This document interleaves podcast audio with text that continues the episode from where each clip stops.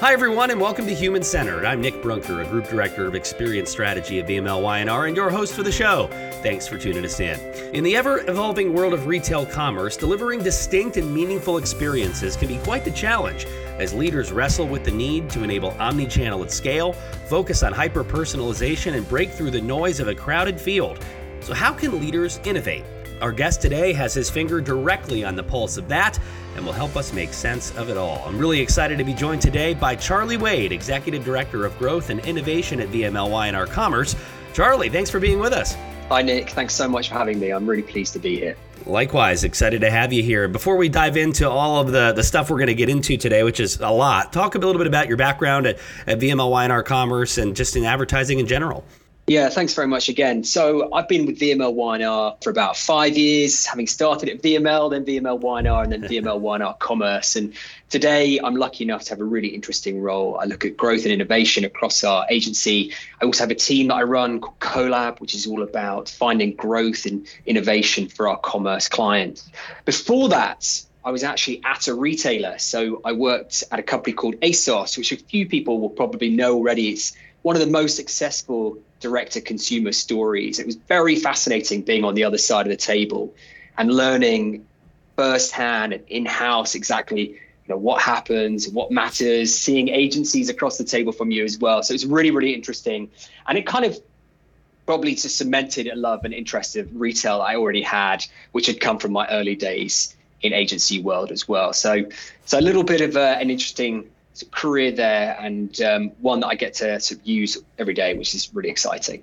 No question. And I mean, it's obviously a very uh, frenetic time, and I use that, that term in the, the nicest possible way. There's so much going on in the retail space and just in, in general as customer uh, behaviors and things have been changing. Obviously, we don't have to go into all the, the, the impacts of COVID, but I mean, just as a retailer and somebody who has, you know, been working in that space for such a long time, the word transformation gets thrown around a lot these days as, as brands, not only those that are going direct to consumer, but the retail space as well.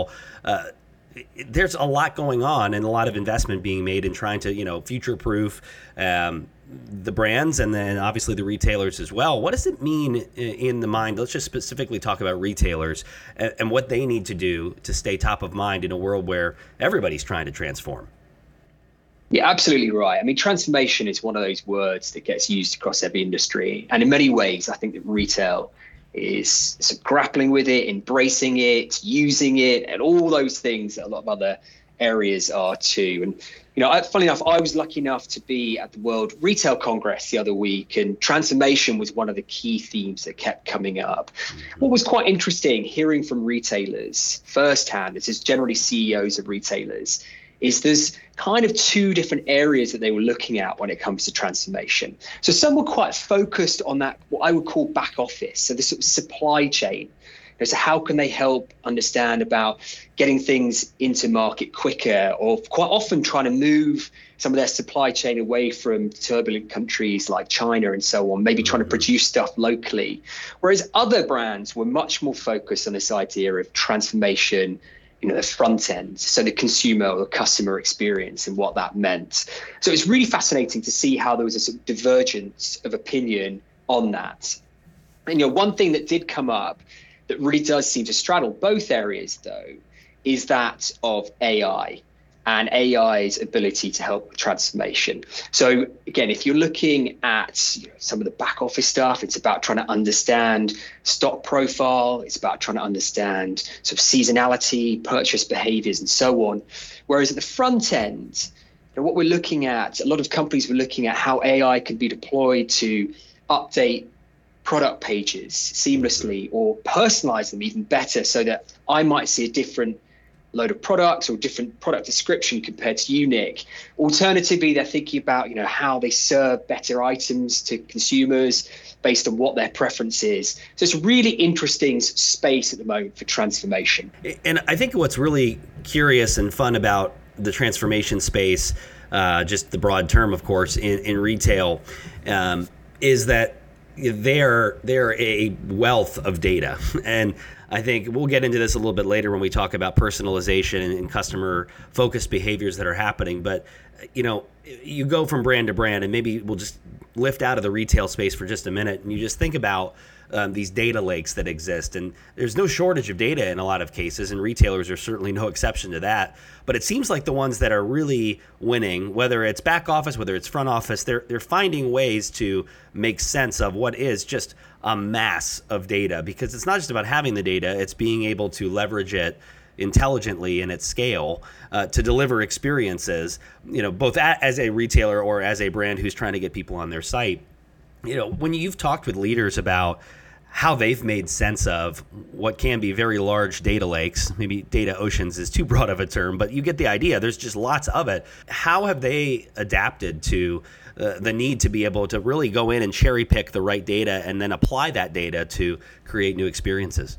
Yeah, it's a great question. I mean, fun enough, I always think that when it comes to data, you know, the big problem is that people just assume that data is going to tell you the story rather than trying to understand what story you want data to kind of prove. Mm-hmm. And I think that's one of the issues. You know, and when you talk about transformation, funny enough, you know, a lot of things that retailers are trying to transform into is to sort of retain or remain relevant within you know the minds of their consumer you know listen the most important data point is if you're not relevant anymore people don't buy from you and that's really the one you've got to walk away with. And it's interesting that there's a, an author, a guy called Steve Dennis, who talks about this idea of the kind of collapse of the middle.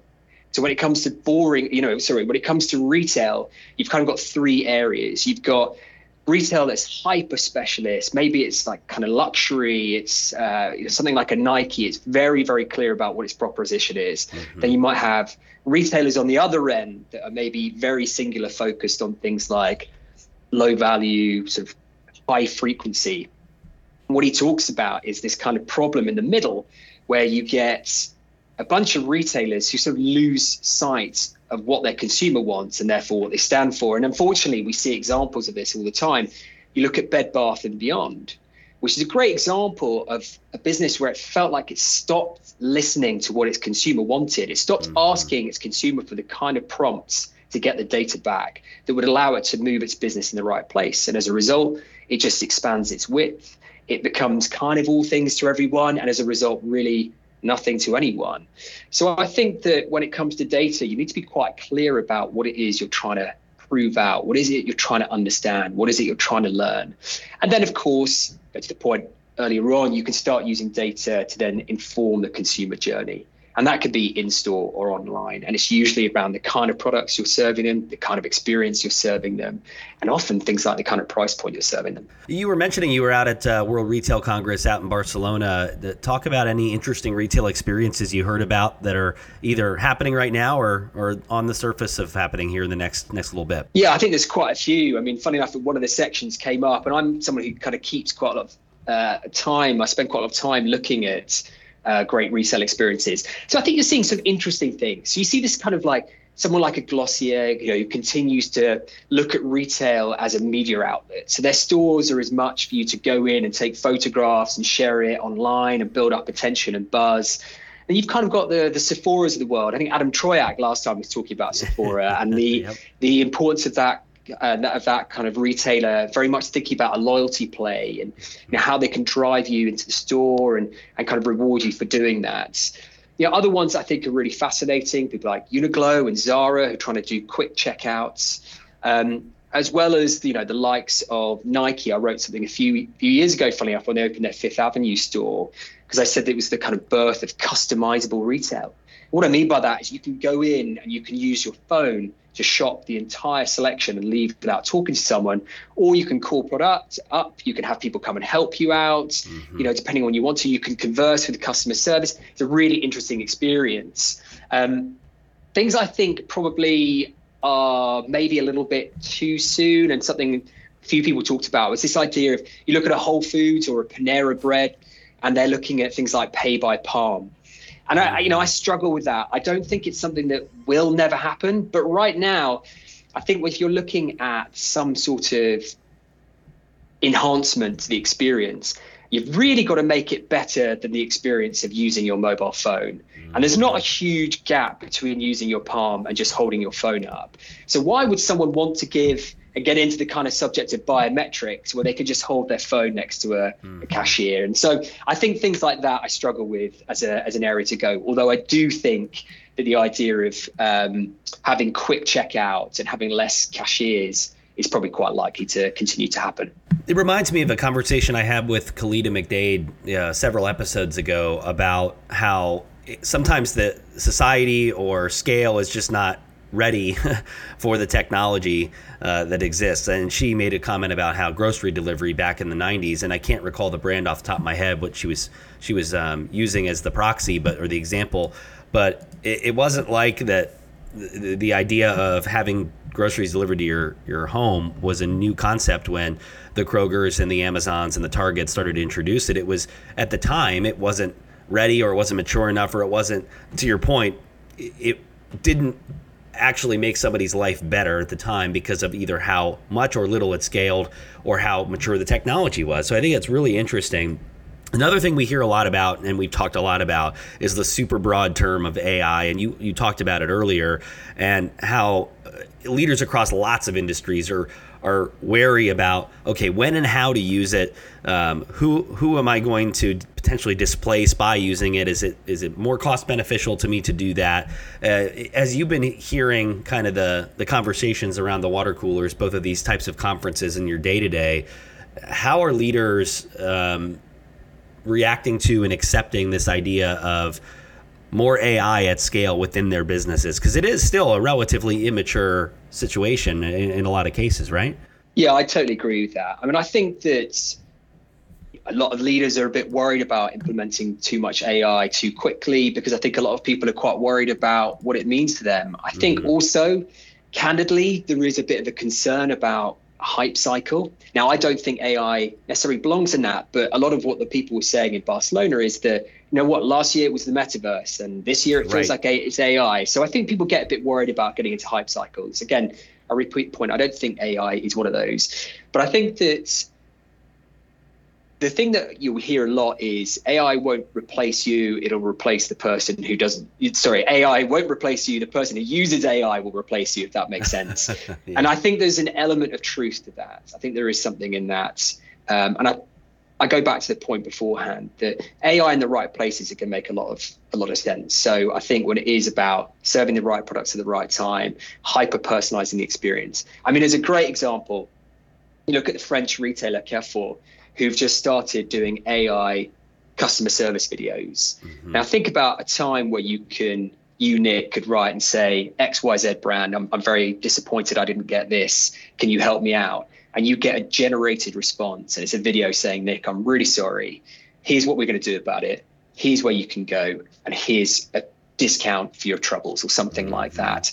I mean, it, it takes me back to remember when Warby Parker were doing uh, customer service videos on YouTube. It kind of blew everyone's minds. You can now do that at scale. So things like that, I think, are going to be really interesting. But of course, there probably is going to be, you know, the other side of the coin, which is that some jobs will probably be under threat. Mm-hmm. And I think there's also this this feeling of, all right, as the genie comes out of the bottle, to borrow that term, how how do you look at the ethics about it? How, how do you make it something that's that's safe and um, sustainable and ethical, which actually goes to the next point we were going to talk about, which is you know purpose-driven brands. And I came across a really interesting survey recently. I think it was from late last year, but uh, happened to come across my desk, and it was talking about there's this new generation of purpose-led brands that are growing faster. They're driving more revenue. Talk about that trend and what you've heard about how you know the idea of purpose and purpose-driven. Um, you know, just DNA is impacting the retail space in terms of experience?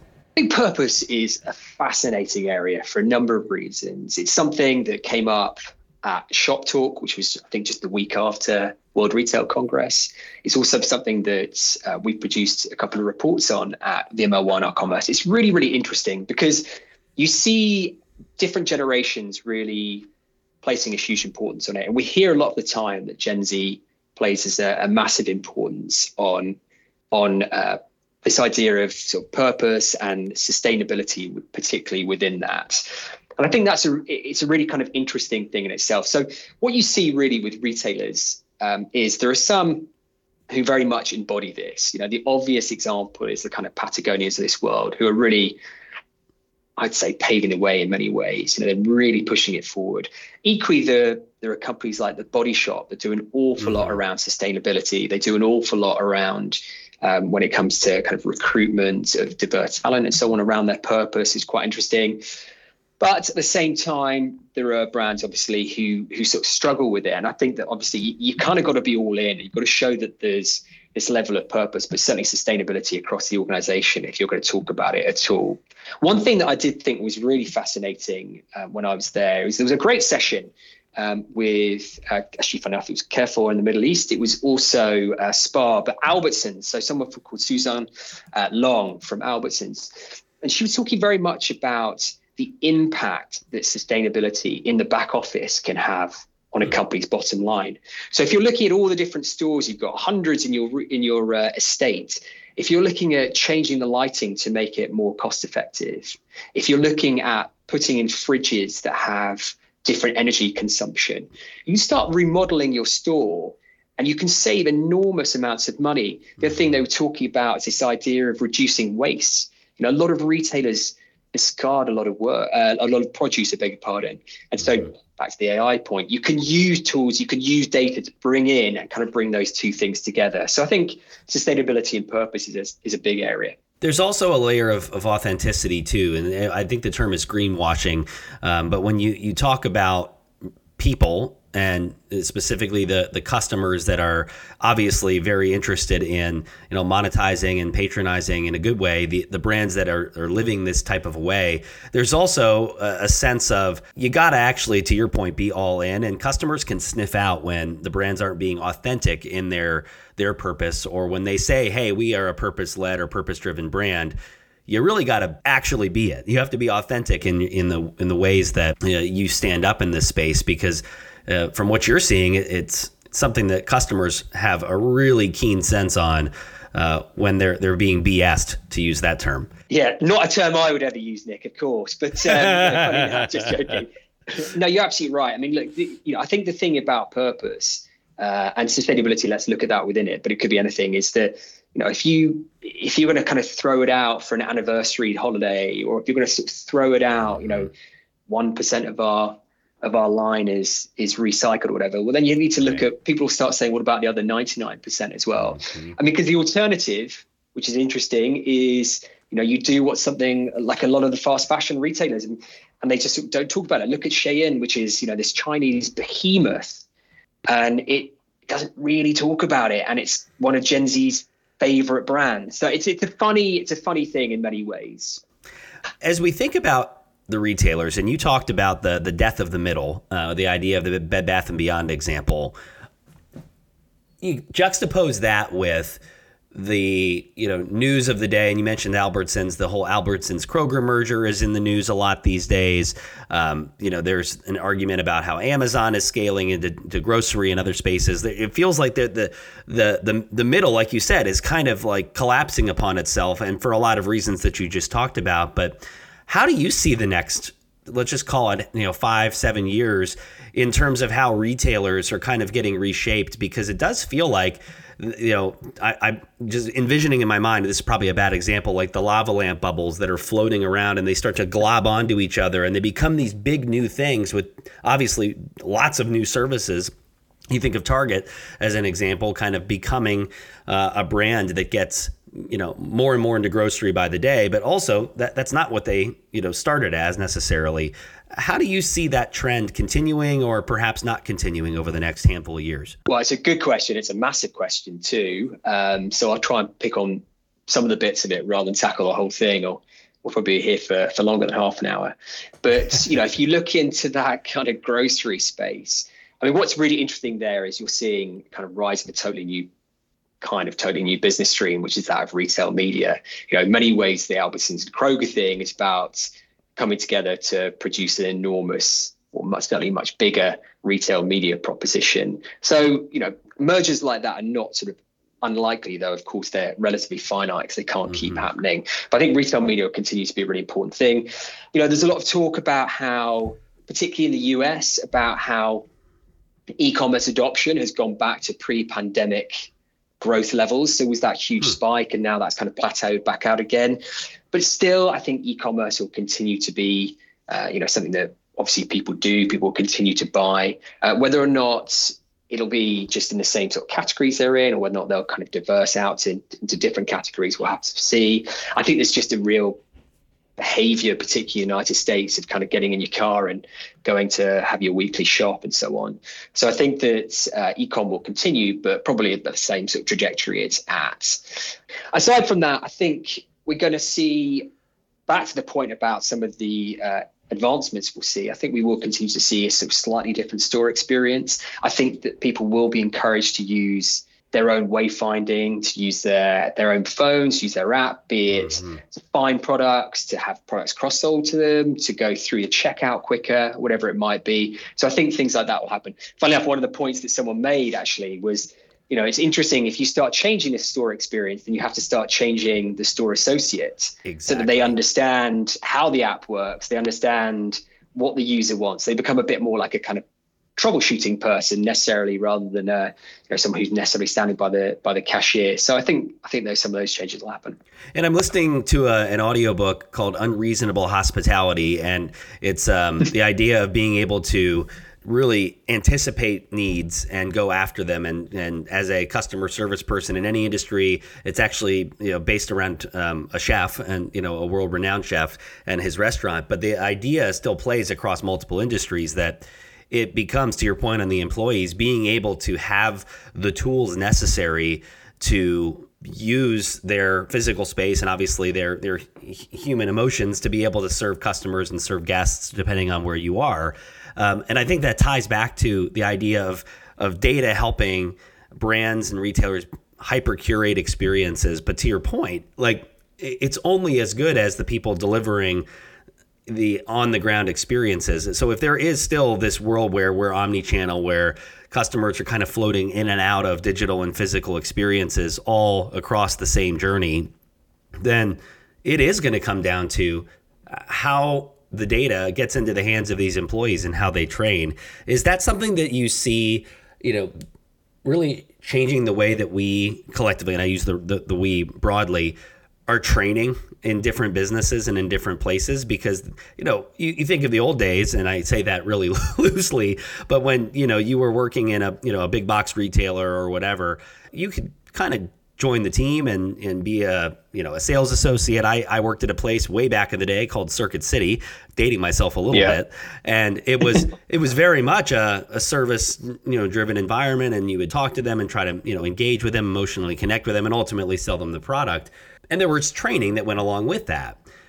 How do you see the uh, the way that these retailer brands or even just brands in general have to completely retrain the types of things that these associates know and do day to day? Well, I think it's again another good question, a big question. No, I think it will depend on the kind of store experience that a retailer wants to put together. But I think that what you will see is a continuation of this kind of slightly different journeys. So I think some people will want to just come in and pick stuff up. Mm-hmm. So either they've bought online and it's literally buy online and pick up, or they want to come in and just rush and get five things and check out as quickly as they can. Whereas there can be some people who want to browse and spend a bit more time, dwell a bit more. And I think setting up the environment to suit those different behaviors will probably be quite important. And then you start thinking about what that means when you start staffing your space quite differently, depending on what mm-hmm. people want. And I also think that that will probably end up changing, obviously, the layout of the store. It'll end up changing kind of visual merchandising. Sure. You know, what do you want to put in front of someone if they're in that kind of more acquisitive, get in, get out moment versus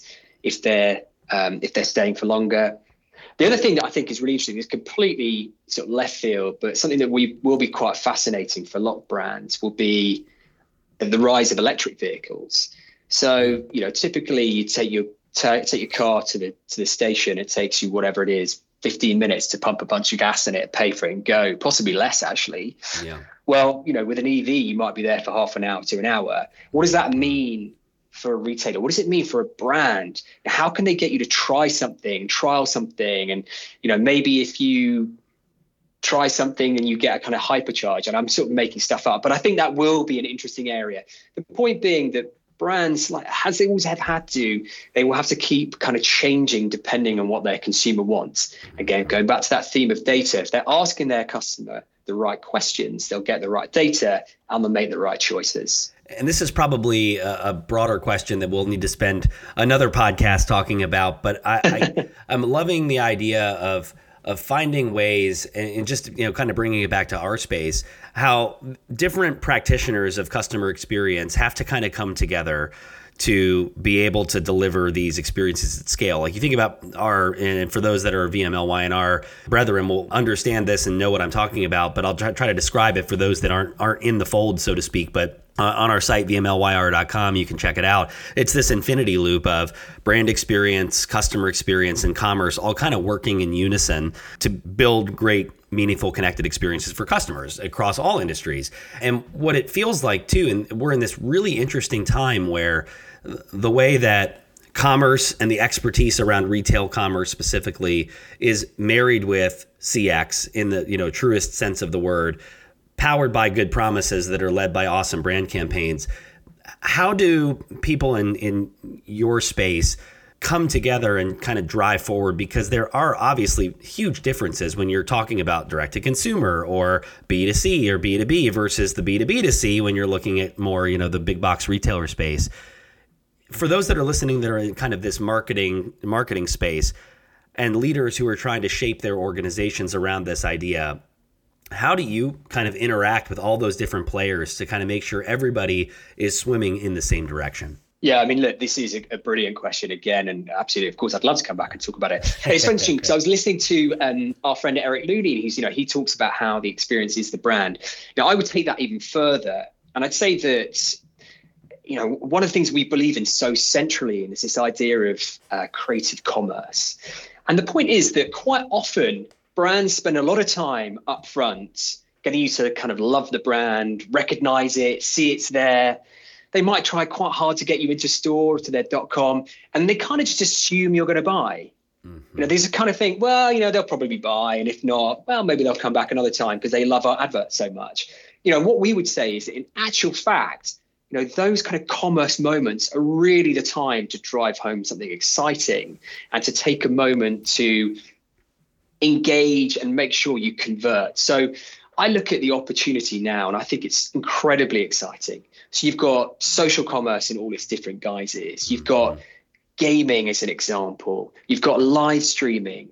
You've got D2C for, you know, if you want to set up your own D2C brand, but you're part of Walmart, you know, I, I mean, obviously if a retailer wants to set one up. Yeah, yeah. You know, you then talk about things like ghost kitchens. I mean, that is a really interesting area as well. So there's so many different channels and so many different opportunities that we really should. In fact, any brand should be looking at that kind of moment of commerce as the as an incredibly important and and pivotal moment in the journey to to drive home something that's really exciting and will make sure that not only someone buys but they gain loyalty and they gain excitement about it. I mean, I don't want to don't want to plug our work too too much but you know if you look at a lot of stuff we do you know around things like coupons and sweeps mm-hmm. and so on it's all about building that so it, it's much more than just oh if i buy something i might get something out of it. So now let's build an experience out of that. Let's make something far more compelling. So even if the person doesn't win the prize or doesn't necessarily redeem they'll probably be more likely to have an affinity next time we're gonna have to to find some more time because that's there's so much there to unpack, and I'm excited to have you back, and we'll we'll get into that topic down the line. Um, but as we run out of time for this episode, um, I wanted to roll things out with um, uh, a fun fact about Charlie Wade, and I know that when we were prepping for this show, we were thinking about all the the different possibilities of, of all right, what are the fun facts about about Mr. Wade, and one of the things that came up was you're an, you know an advertising uh, guru. You're awesome in growth and innovation. You're obviously plugged into the pulse of uh, direct to consumer and omni-channel at scale. All these great things, but you are also an actor of sorts. Well, Tell us about that. Well, I, I think that's very generous. That's very generous. But you're so what happened a few years ago, uh, I was very lucky. Uh, I spent a couple of months in China. I was traveling around. And one night I was in a bar. We shouldn't be saying this on a professional podcast, but I was in a bar. Um, and someone came up to me and said, I'm a casting agent. What will you be doing in a week's time? And to be honest with you, I thought they were joking around, I thought they were pulling my leg. And uh, I said, you know, I'll be in, I think I was going to be in Xi'an actually. And so I said, oh, look, I'm going to be away. They said, seriously, I'm doing a uh, an advert next week and we really want you to be in it. And so, sure enough, I called up the next day, and they weren't joking; they were being serious. And and I was just a student at the time, and didn't have much money. They're offering quite a lot of money. And so I said to the person I'm traveling with, "Should I come back?" And I did. Anyway, the upshot is, it was meant to be sort of pastiche of the Titanic. And so I was dressed up as a sailor. You remember the, you know those kind of like old fashioned navy outfits with like tunics and so on, yeah. which was kind of bad enough because it was boiling hot day. It was all acrylic and so on, but that was in itself was bad enough. But they gave me this preposterous moustache. Anyway, my mum has got the video and she always she always plays it whenever her mates come over so they can have a good laugh at me. But um, it was it, probably where my passion for advertising started, being in a being in an advert. So that now has unlocked an entire new conversation that we have to have, but also secondarily, that video needs to make its way to us so that we can post it and put it as part of our podcast. Because I know listen, that will drive listenership right here, boy. I'm telling you. Listen, I, would love to, but I'm not in the business of doing career suicide. I'll tell you that for free. But uh, no, look, it was it was very fun, and actually, it was quite interesting. And not we work in advertising, you know, all of us, but I don't know, not many of us have been on the other side of the camera so it's quite interesting to be there. But um, yeah, it was good. It was good fun. Well, and hopefully you're getting royalties still to this day from from your time in front of the camera. But we appreciate your your expertise nonetheless behind the microphone today. And uh, again, uh, it means a lot. You spend a bunch of time with us today talking about this super fascinating stuff as always. And uh, like we said, lots of other topics that we just kind of scratch the surface on that we'll have to do next time. Thanks again, Charlie. Thank you so much indeed, Nick. It's been great to be here. Thank you. And thanks to you all for listening to Human Centered as well. To learn more about our CX practice and our approach to the work, check us out online at vmlyr.com slash CX. We'd also love to hear your feedback on the show. Give us a rating and offer up your thoughts wherever you catch your podcasts, including Apple, Spotify, Stitcher, Amazon, and so many more. Have a topic idea or just want to drop us a line? You can connect with me on Twitter at Nick Brunker or shoot us an email. The address is humancentered at vmlyr.com. Thanks again for listening. We'll see you next time.